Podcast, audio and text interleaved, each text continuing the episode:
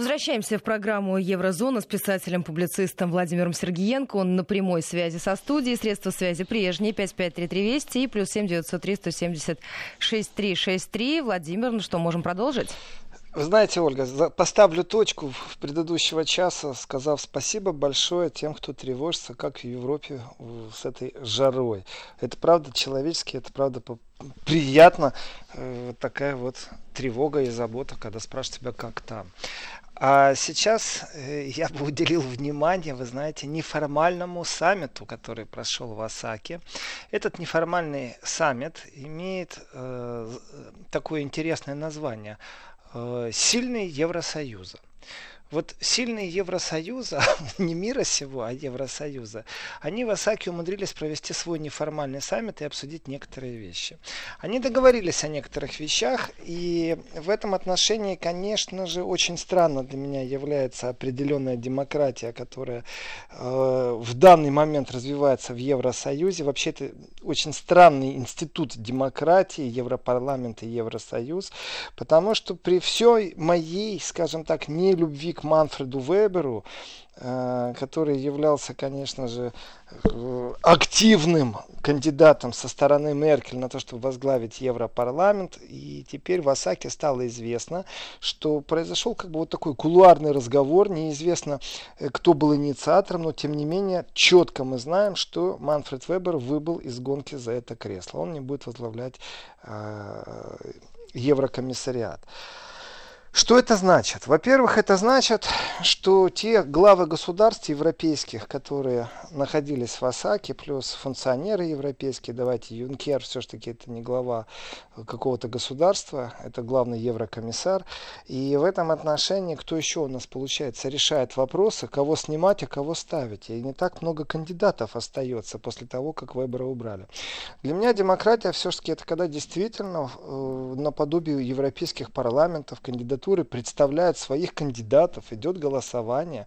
Но смотрите, не было еще никакого голосования. Известно, как Меркель, э, простите меня за это слово, топила за Манфреда Вебера, о котором никто не знал, кроме постоянных радиослушателей и радиозрителей Вести ФМ. А потом уже получилось, что все больше и больше о нем стали говорить. Почему о нем никто ничего не знал? Да потому что это просто партийный функционер, который э, ставленник Меркель и который поставил себе э, в предвыборную программу э, пункт, что если он станет еврокомиссаром, он закроет Северный поток-2. Э, он, конечно же, играл на чувствах стран Балтии, Польши. Это все понятно. Но вот Макрон как-то очень резко отнесся ко всему этому. И однопартиец Манфреда Вебера некоторое время назад очень... Э, однопартиец непростой. Тот, который в Европарламенте, между прочим, э, возглавляет депутатов Христианского демократического союза. То есть депутатов партии Меркель.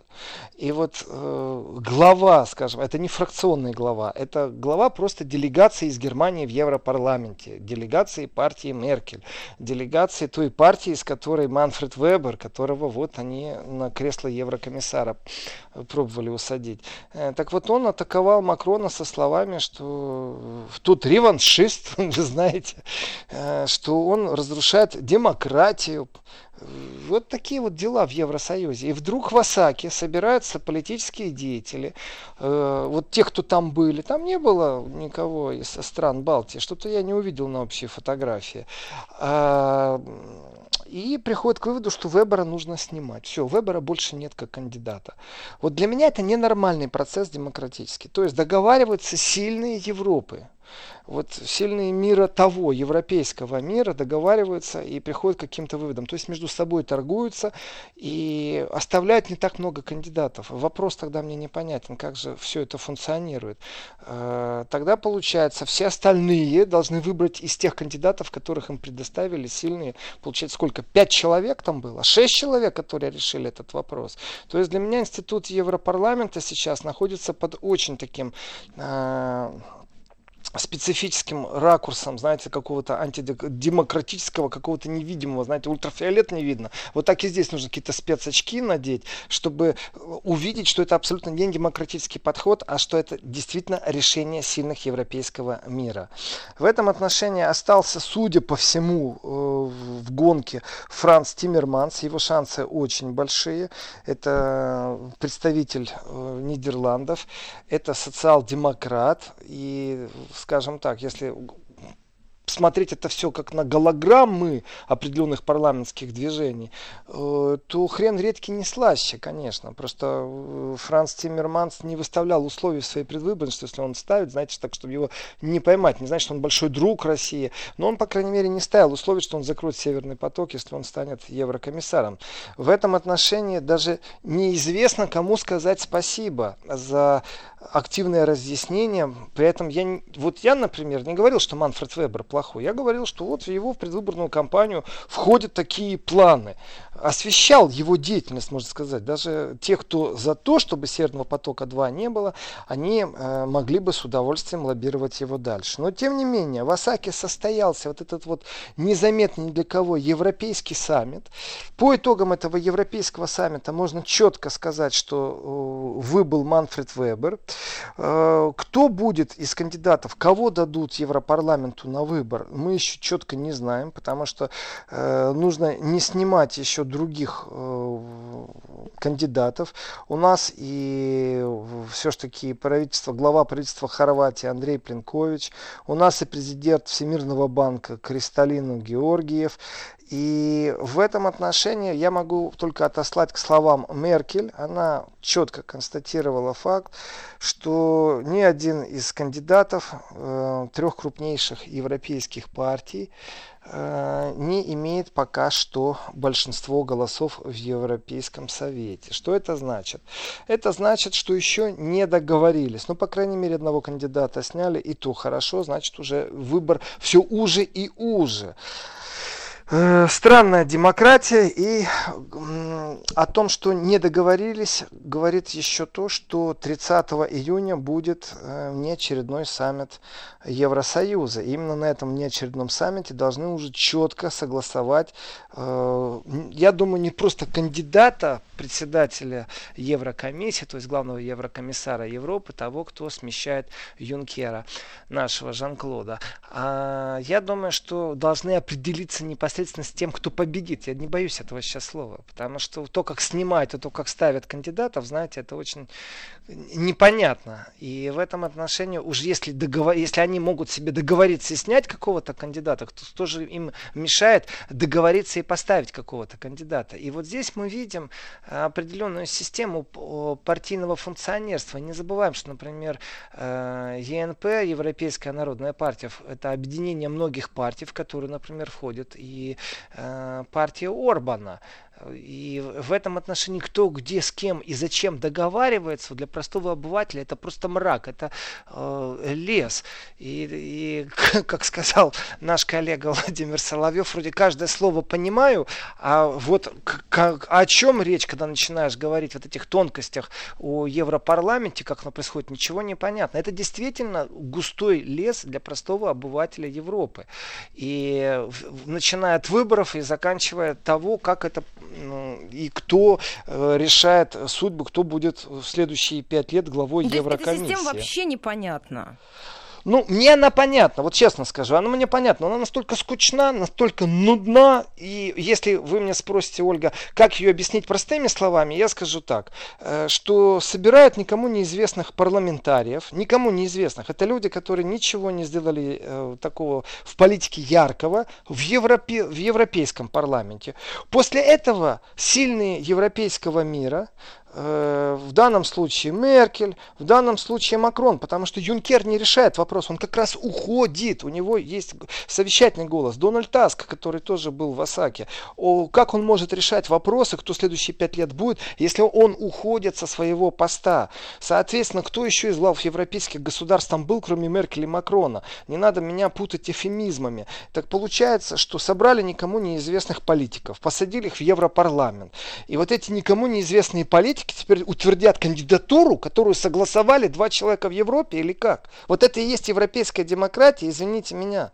Это не пахнет вообще никакой демократией. Это пахнет, знаете, э, удобными политиками в удобных местах, которые будут выполнять те миссии, которые предписаны э, именно сильными европейского мира. В данном случае Меркель и Макрон. Не рассказывайте мне, что там э, датчане что-то сейчас решали, или греки в Осаке на этом саммите были. Почему я говорю о том, что произошел незаметный саммит э, на полях G20 европейский? Да потому что сняли кандидатуру Вебера. А сняли кандидатуру Вебера, потому что э, об этом уже известно, и подтверждение уже практически этому есть. У нас тогда остается только проанализировать, как так происходит, что кто-то едет в Осаку, а потом известно, что одного из главных кандидатов, э, которого лоббировали усиленно, в том числе Меркель, вдруг снимают. Понимаете? Они не договорились партийно.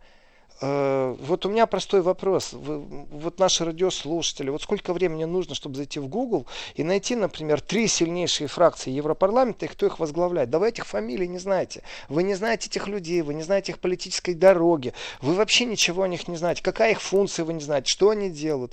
И вот это вот темно, темнота, знаете, такое царство мрака, я бы сказал. И все это зато демократично, потому что же выборы были, символические они же были. Вы спросите европейцев, разницы нет, что в Австрии, что в Италии, что во Франции, что в Испании.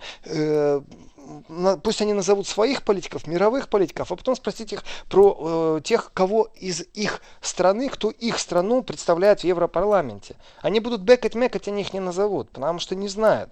И вот эта вот система непонятная на самом деле сводится к тому, что демонстративно, конечно, и голосование, и крупные партии договариваются, и получаются коалиционные переговоры, все это есть. Но очень странно, что кого-то снимают после встречи сильных европейского мира э, в Осаке. Это такое, я так скажу, э, для оппозиционеров европейских, особенно если учесть выступление, например, э, в ПАСе одного немецкого депутата, который сказал, объясните, пожалуйста, на каком основании мы совместно представляем больше 30 миллионов населения, как депутаты, имеющие прямые мандаты, а вы нам отказываете в формировании фракции, при этом отказываете назвать, почему вы нам э, не даете эту фракцию зарегистрировать.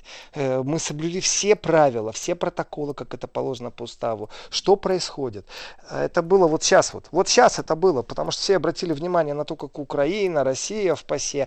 Э, а вот внутри европейская разборка, она, знаете, она даже через мейнстрим не доходит до простого обывателя в Европе. То есть каким-то фракциям не дают даже зарегистрироваться как фракции, а какие-то партии ведут коалиционные переговоры, но почему-то не присутствуют лидеры этих фракций на переговорах, когда снимаются кандидаты. То есть, действительно, Меркель и Макрон, получается, но не Дональд, еще раз, не Дональд Тарс, не Нью-Йоркер решали, кого снимать и кого ставить кандидатом. В этом отношении, вот еще раз, э, та модель демократии, которая существует в Европе, она действительно, ну, скажем так, э, нуждается в определенной реконструкции. А Ее скажите, нужно как-то по-другому переделать, да. А скажите, да, я хотела вас спросить по поводу, вот вы сказали, что там нет возможности зарегистрироваться. Все это было и раньше, и вот только вот сейчас этот самый политический кризис обнажил все эти проблемы? Или все-таки это какая-то новая тенденция, которая сформировалась внутри? Вы знаете, Ольга, я так скажу. Меня раньше в ПАСЕ не было наблюдателем, и те люди, которые рассказывают о ПАСЕ, э, они не вспоминают вот таких вот э, интересностях. Э, но если посудить, кто и что говорил, например, там Сир Гейр, там чуть ли не тайный агент, он 70-х годов уже сидит э, в ПАСЕ. В 83-м году вроде бы он вошел уже в политике там, с конца 70-х, в 83-м он уже был в ПАСЕ. Кит, англичанин, понимаете, такой, великобританец, просиживает там больше 30 лет, брюки и кресла просиживает. Вот он там имел отношение к Украине и прочее, ко всем этим Э, документам. Это с ним произошла перепалка в ПАСЕ, когда он зачитывал, это вообще потрясающая вещь, это уникально, этого никто не помнит. Он тоже не помнит, чтобы он это сделал. Он наябедничал на президиум. Это тоже уникальная вещь в ПАСЕ, которая произошла и которая ушла в тень, потому что э, после того, как Украина создала прецедент, вот, что депутаты сидели до двух ночи, ну, они иногда сидят, такое бывает, но они завалили комитеты, и вот комитет делает определенный доклад, и есть человек, который руководит комитетом. Вот этот комитет, он четко должен сказать, что там произошло. Грубо говоря, он от себя тяну не несет. Кто, какие предложения внес, какие отвергли, что нужно проголосовать. Там. Э, в этом отношении э, это протокольная вещь, не больше и не меньше. И вот он эту протокольную вещь э, декларирует, он докладывает, а потом говорит, я, конечно же, в октябре буду голосовать против России, против того, чтобы Россия там оставалась в ПАСЕ, хотя я же сам подготавливал этот доклад, то есть доклад он делал протокольно, он не имеет права его не сделать, грубо говоря. И добавляет, что прям в президиуме сидят люди, которые мне говорили, что плевать на демократию, деньги нужнее. Это сейчас моя вольная интерпретация, дословно, если надо, найду цитату. А, и на что ему председательствующий в ПАСЕ сказал, что вы превысили свои полномочия. Потому что его полномочия было это э, доложить э, то, что было на подкомитете. Вот его полномочия. То, что он наябничал, вслух сказал, что вот сидят те, кто вроде бы как продаются, э, пусть они друг другом перегрызутся после этого. Пусть в Европарламенте вот эти э, с, с англичанами, э, при том, что в президиуме в этот момент находилось действительно там четыре человека. Э, два важных секретаря, председательствующий и э, председатель ПАСЕ.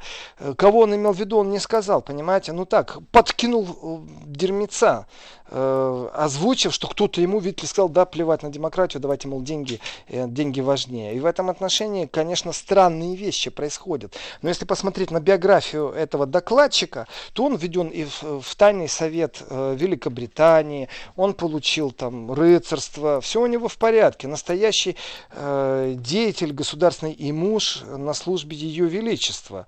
Э, и очень давно сидит в пасе. Вот эти люди, они не могут, они не в состоянии осознать осознать, что изменилась политически э, Европа, что ландшафт политически сильно изменился. И вот нерегистрация фракции, это связано с тем, что появились правые консервативные силы. А либеральные силы цепляются изо всех сил и рассказывают, что это разные партии, что социал-демократы отличаются от единой народной партии в Европе, ну, туда, куда входит, например, партия Меркель. На самом деле они полностью безлики, они ничем друг от друга не отличаются. Они такие умные, важные, и у них были были заказаны в ресторане столы, чтобы продолжить там обязательно важный разговор. Они такие, знаете, чванные, я бы сказал. Но они оторвались от реальности уже давно. В этом отношении конфликт был запланирован. И конфликт в том, что э, свежие появившиеся консервативные силы, которые вот часто клеймят как правых популистов в Европе, что они будут прерываться, а им будут всячески мешать. Э, ну, у них Владимир, есть там, я конечно сейчас же, тоже помешаю. Мы должны будем с вами прерваться. Новости, да? Да, новости, потом продолжим.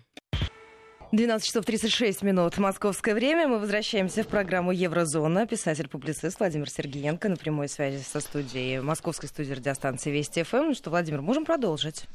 Ольга, вот вы понимаете тонкости европейского теперь закулисного движения, что касается главы на пост э, Еврокомиссии? Или я, не знаете, очень? Я бы, знаете, как сказала, это вот как статус пишут иногда в социальных сетях. Все сложно. Вот все сложно. Меня больше всего, знаете, что смутило? Это когда через государственные СМИ дается информация, что вот там не нашли из трех э, кандидатов никого, три крупнейшие фракции в Европарламенте никого не нашли, а дальше э, звучит фраза, что вот, э, скорее всего, новым главой Еврокомиссии станет Франц Тиммерманс, и вот фраза, которая меня просто убила. Один из находившихся ранее в тени Вебера представителей ЕНП. То есть нам даже не говорят, кто, но нам говорят, что он находился в тени Вебера. А Вебере полгода назад никто не знал. А еще у него кто-то в тени находился. Вы представляете, то есть вот как-то согласовали, э, что Вебера убираем, до того, что, ну да, мы оставим какого-то кандидата из этой крупнейшей фракции э, в Европейском парламенте, но о нем никто ничего не знает. Он был вообще в тени. Ну вот что это такое? И этот человек будет возглавлять э, Еврокомиссию пять лет. Это демократия? Это э, действительно демократия, скажите мне? Вот здесь у меня большие сомнения. А скажите, действительно... Владимир, а только вы задаетесь таким вопросом на сегодняшний день? Нет, Или все-таки это нет. уже тот случай, когда... О, нет. Ольга, я не просто так процитировал. Э, желающие могут найти видео. Желающие, может, надо даже... Единственное, у меня нет возможности вот перевести э, то, что происходило в, ПАСЕ, когда депутат э, выступал и обратился к президиуму, почему не регистрирует фракцию. Но, тем не менее, это факт. И, ну, если покопаться в Ютубе, найти можно и самому. Нужно только ключевые слова задавать и...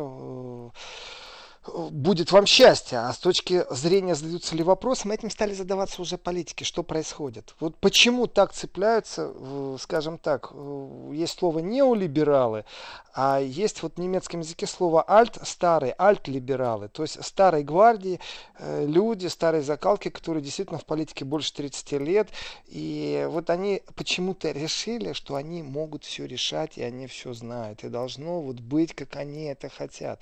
Вот этот вот не сговор, не заговор, а скорее всего просто эм, э, демонстративная демократия, которая часто прячется за понятием репрезентативная, лоскутковая, там, э, все это хорошо, все это замечательно, но это не, не имеет никакого отношения к Евросоюзу как институту.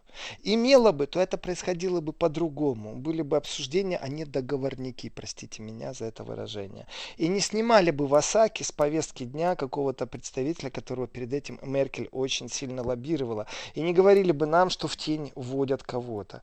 Так что в этом отношении не только я, и политики уже озадачились, и не вчера это произошло, и не третьего дня, это уже давно. Так что э, Европу я не хороню с точки зрения демократии, ни в коем случае. Я считаю, что социальные матники действительно раскачиваются, если он долго идет в одну сторону, когда-то он остановится и пойдет в другую сторону. То есть на то она и есть демократия, чтобы появлялись и перекосы, э, вот так вот стабильно и все хорошо, приводит к тому, что появляется политбюро. Приходит, при, приводит к тому, что народ не знает, чем больна Меркель и можно ли ей доверять, не находится она под какими-то медикаментами. Но это на уровне интернета, а не на уровне СМИ, не на уровне официальных официальных стейтментов, к сожалению. К сожалению. Ну вот, кстати, Владимир, вот. об этом пишут некоторые наши слушатели, о том, что неприлично обсуждать, если человек болеет и так далее. Какая Вы знаете, гадость. это правда. Вот Из еще Тюменской раз. области Ольга, пишут нам. Согласен. Из какой области? Из Тюменской области пишут, что это гадость. Смотрите, я согласен полностью. Это гадость, это неправильно. И я как человек у женщины спрашивать не буду. Я могу спросить, нужна ли вам помощь. Э, и в этом отношении нужна ли помощь человеку. это наше э, гуманное воспитание, это наша цивилизация, что мы не добиваем, а мы спрашиваем, нужна ли помощь когда мы говорим о человеке. Разницы нет, мужчина или женщина, ребенок, взрослый или молодой. Но когда мы говорим о политике, представьте себе, что Германия имеет ядерную кнопку, на которую нужно нажать, на которую нужно отдать приказ. И тогда нормальный вопрос, а в состоянии ли делать этот человек? Это нормальный вопрос. Мы не обсуждаем ее диагноз. Это действительно все бульварно, это желтизной пахнет, и в интернете черти что творится. Но дать ответ просто, да, все в порядке, порядке, это сейчас маловато. Потому что в течение 10 последних дней произошло вот таких вот два публичных приступа. Это публичных, вдумайтесь, слово публично. А что если рассуждать на другую тему? Поэтому обсуждать неприлично, полностью согласен э, человека с его диагнозом.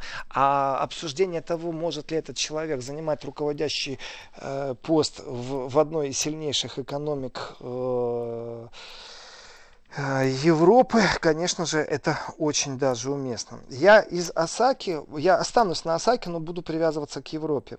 Вы знаете, опубликовали две фотографии и в немецкие СМИ, и с такой, знаете, ну, не сатирой, не с иронией, а просто, просто вот с констатацией факта, а вы рассуждайте как хотите. Что вот в прошлый раз, когда был саммит G20 э, в Буэнос-Айресе, то на правый край поставили никого иного, как э, руководителя правительства Саудовской Аравии э, Мухаммеда бин Салмана. А в этом году он стоит в центре, а на краю стоит Меркель. Вот трактуйте как хотите. Ведь э, все помнят, что убийство журналиста Ямала Кашоги, оно привело к тому, что произошли какие-то вот, ну, скажем, сильные, не смогли уже замолчать, сильные изменения восприятия того, против кого вводят, например, санкции – не подтвержденные ничем подозрения, если мы берем Скрипалей дело, приводят к таким реальным охлаждением отношений двух больших держав. Э, а здесь, понимаете, как-то так пожурили, там поговорили, и что, и ничего. Но символически действительно э, Мохаммед бин Сальман стоял в 2018 году с краю. А теперь, с краю, вот теперь он стоял в центре, а с краю стояла Меркель. Вот о чем говорит говорит немецкая пресса. Вот о чем она судачит.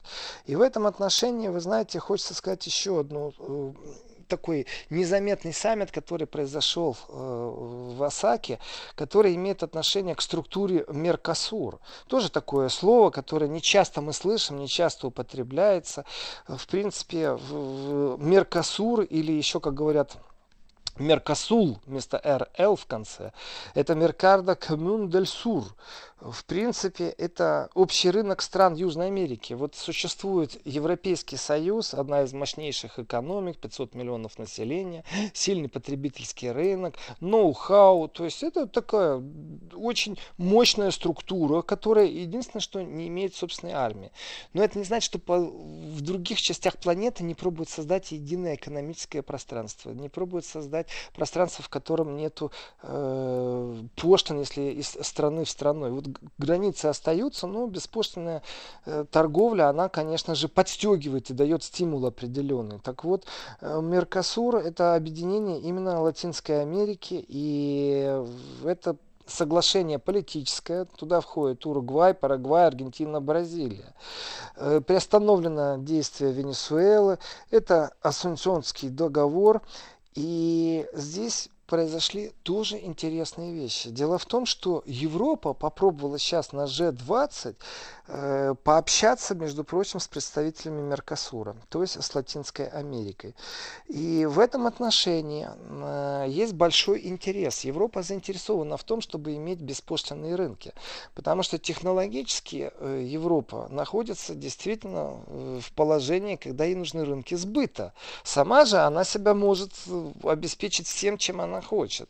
В этом отношении, конечно, там Трамп ставит претензию э, о том, что существует э, торговый дефицит, и что все это нечестно, сделка неправильная.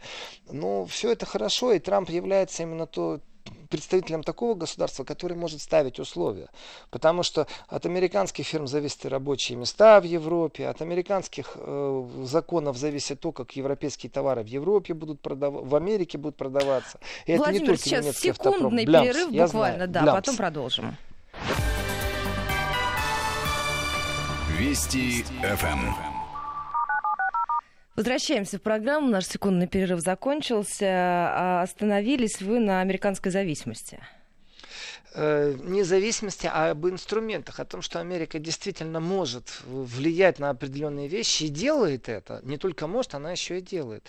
Но, в принципе, Европа в конкуренции, конечно же, нуждается в новых рынках. И в этом отношении, э, конечно, поля саммита в Осаке являются очень важным местом встречи, где можно вот сейчас, по крайней мере, если не мнениями обменяться, то договориться об определенных веяниях и определенных э, возможностях. И если торговая война между США и Китаем пристально находится под наблюдением у всей планеты, то попытка Евросоюза э, зайти на рынок Латинской Америки, ведь смотрите, получается структура Латинской Америки, которая будет иметь беспошлинную торговлю, и представьте себе, что договорятся они с Европой о беспошлинной торговле. Ну давайте так, в Европу что пойдет? Бананы, кофе, а так они и так идут. Беспошлино.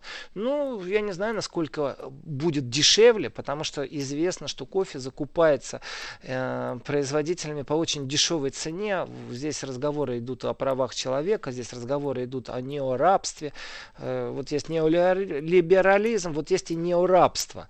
Что на плантациях люди работают за гроши, а основную прибыль все-таки зарабатывают такие глобальные концерны, в том числе и европейские. Поэтому цена на кофе не изменится от того, что оно станет беспоштным никак, потому что прибыль все-таки в руках у кофейных баронов, а не у, у тех, кто на месте на плантациях работает. И в этом отношении я даже не знаю, где может конкурировать бананы так поставляют. Э, в этом отношении конкуренты из Африки есть.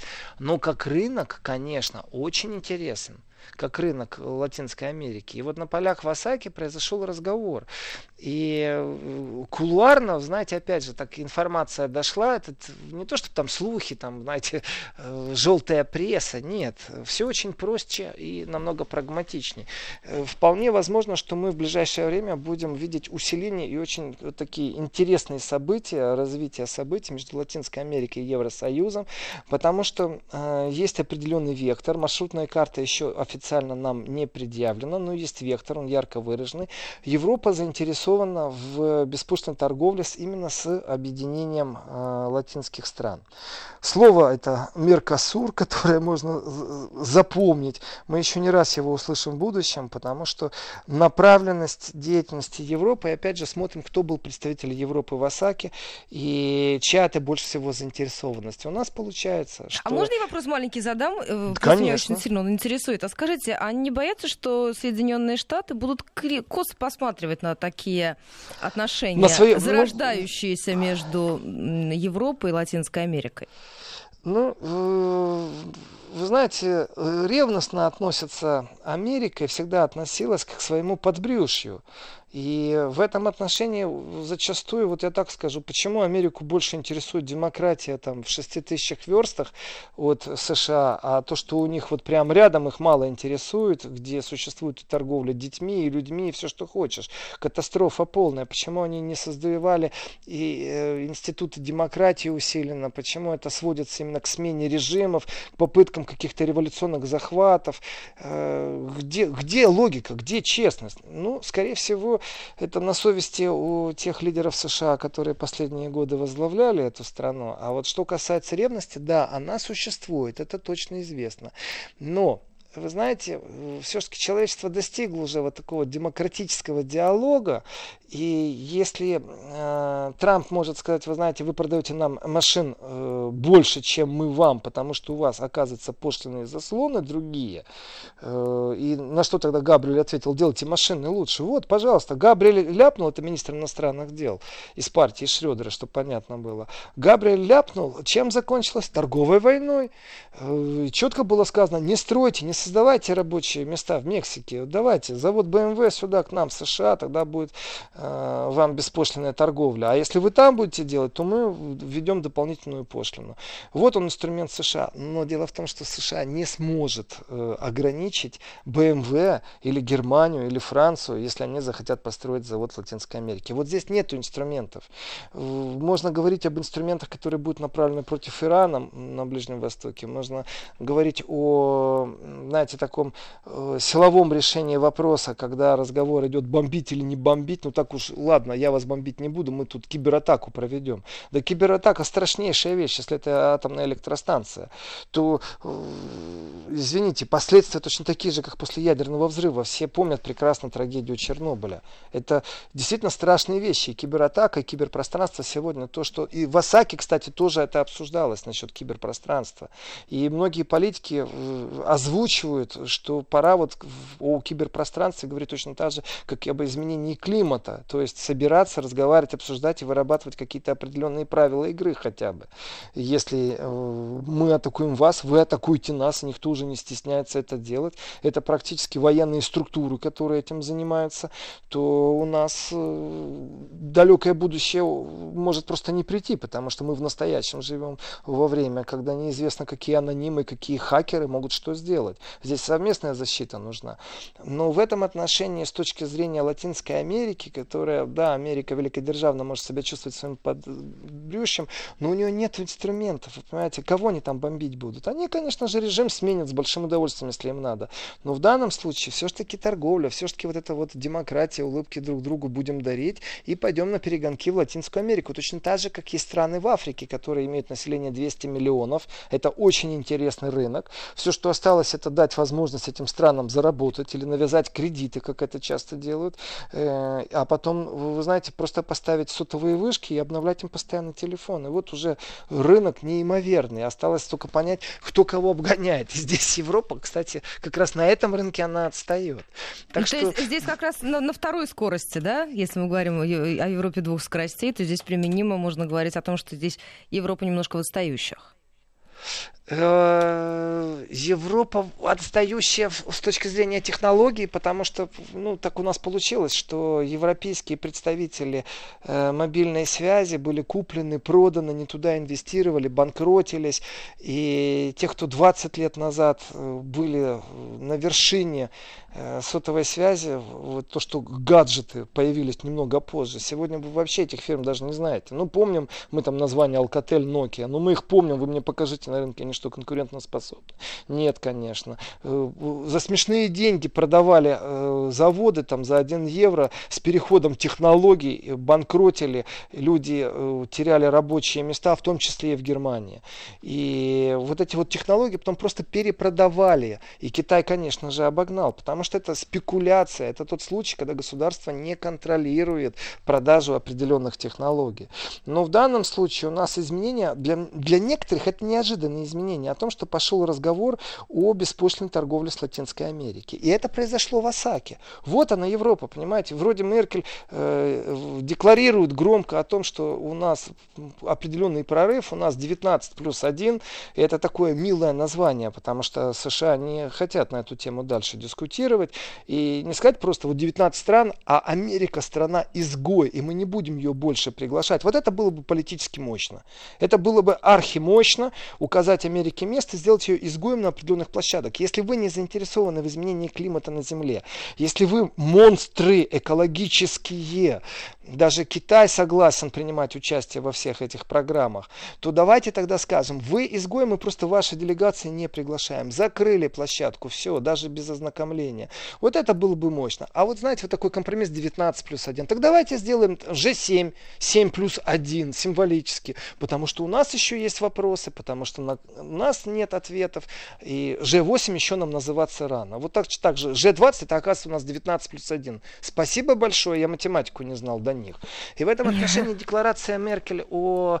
Э, том, что вот достигнуты определенные договоренности, я не расцениваю это как большой успех. То, что все те страны, которые участвовали в Парижском коммунике и продолжают участвовать, и ведут разговор, а, они подтвердили, они не вышли, это не является успехом. То, что Америка не вошла, и то, что за эфемизмом 19 плюс 1 скрывается то, что с Америки очередной раз не удалось договориться, и в лице Трампа они не видят лидера государства, который может присоединиться к этим программам, то, конечно, конечно же, это э, не победа ни в коем случае. Но закулисно, обратите внимание, закулисно что происходит? Закулисно Европа использует G20 для того, чтобы ворваться в Латинскую Америку в беспошлиной торговле. Кто первый вошел в Латинскую Америку в беспошлиную торговлю, Владимир, тот ну вот благодаря вам мы первыми все то, что происходит за кулисами, регулярно узнаем. Я благодарю вас за сегодняшний эфир. А я вас, Ольга. Владимир Сергеенко был на прямой связи со студией, автор и ведущий программы Еврозона.